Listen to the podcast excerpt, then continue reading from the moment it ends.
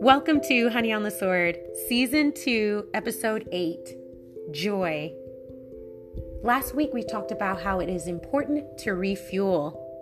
And when I was thinking about the topic for this week, the word recharge kept coming back to my mind over and over again.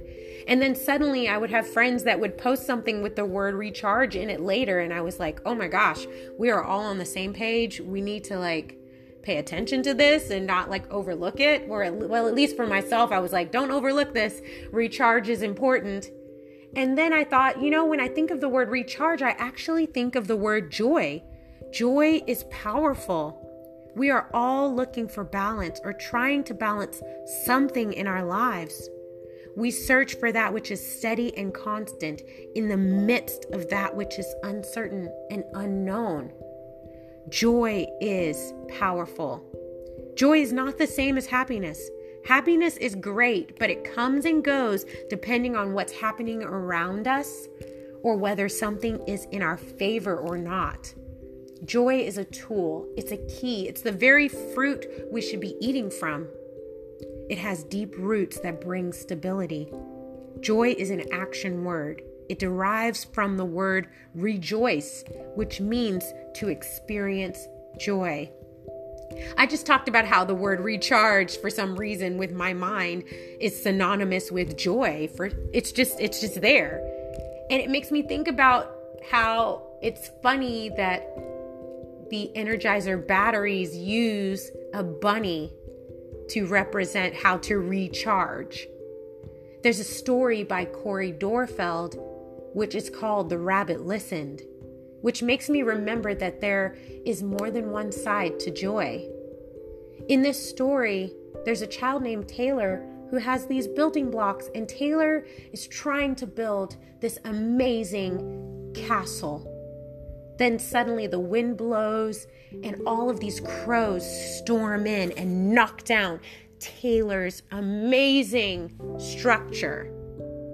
Taylor's really sad and sitting there, and suddenly, one after the other, there are different animals that come up to him. The hyena's like, ah, let's laugh about it. Isn't it great? Oh, you can just blah, blah, blah, blah. So then the hyena comes up. And then there's the chicken. Cluck, cluck, cluck, cluck, cluck. Let's just talk, talk, talk about it. Let's talk about it, Taylor. And Taylor doesn't want to talk. Taylor doesn't want to laugh. And one by one, the animals leave. Then there's the elephant. Trumpet, like the elephant is loud and say, let's shout about it, let's yell about it, let's talk about it. And Taylor doesn't want to. So one by one, each animal leaves Taylor behind. There are so many. I mean, I wish I could touch on every single one of them. You should just go read that story by Cori Doerrfeld. I won't like give you all the spoilers. But in this story, Taylor is so sad and each animal that's coming up thinks that it knows best or thinks that it means well. And then suddenly, Taylor realizes that there was a rabbit that started to lean right on Taylor. And then suddenly, Taylor realized the rabbit's listening to me. So Taylor talks about how amazing his castle was. He screams about it, he yells, he cries, he thinks about how he should knock down someone else's. But the rabbit listens. And it's such a great story. And it's the picture of joy to me. Because a lot of times when we see joy, we just only see the energizer bunny side of it. But in this story by Cori Doerrfeld, The Rabbit Listened, it gives that other side of joy. Joy has deep roots. It helps us overcome and continue to tackle intense, debilitating situations that arise. Joy brings stability. There's a proverb that says, A cheerful look from a messenger's eyes brings joy to the heart. It brings good news and gives health to the bones. There are people of depth and discernment that have experienced sorrow, lament, and pain. They are full of so much joy and bring so much joy to people because they have those deep roots in the midst of that intense sorrow. Sorrow prepares you for joy. It violently sweeps everything out of your house so that new joy can find space to enter. It shakes the yellow leaves from the bough of your heart so that fresh green leaves can grow in their place. It pulls up the rotten roots so that new roots hidden beneath have room to grow. Whatever sorrow shakes from your heart, far better things will take their place. Rumi. There are moments and even seasons that are sorrowful and real times of mourning that people are experiencing that require comfort. It makes me remember how during Christmas time there's a song that we'll all hear playing that ends with the phrase, Oh, tidings of comfort and joy, comfort and joy. Oh, and joy. There is more than one side to joy. Just like the rabbit listened, it's a picture of the comfort that comes from joy. And then there's the other side, which is like the Energizer Bunny, that bubbly, exuberant energy. Either way, joy recharges us. Ralph Waldo Emerson has an essay on nature, and he says in the presence of nature, a wild delight runs through a person, in spite of real sorrows. Nature says, This one shall be glad with me, not because of the sun or the summer alone, but every hour and season yields its tribute of delight. For every hour and change corresponds to and authorizes a different state of the mind. From breathless noon to the grimmest midnight. Nature is a setting that fits equally in joyous times and in times of grief.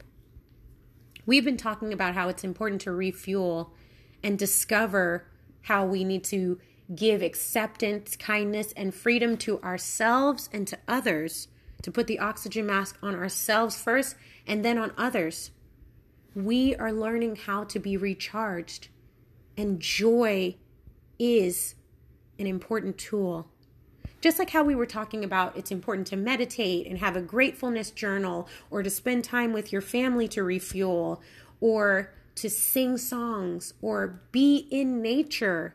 There are so many different things, and there are also moments where you can have a mantra, something that you're meditating on, that you're listening to, a chant, so to speak.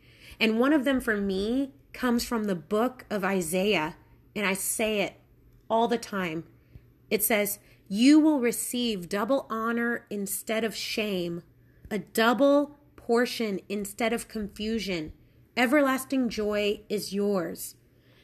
In that article that we discussed in the episode Refuel, they also talked about it's important to have visualization. And for me, I always think about how I am cloaked with the spirit of joy and the spirit of joy is the opposite of despair. Despair is not the same as sorrow. You can have sorrow but still have joy.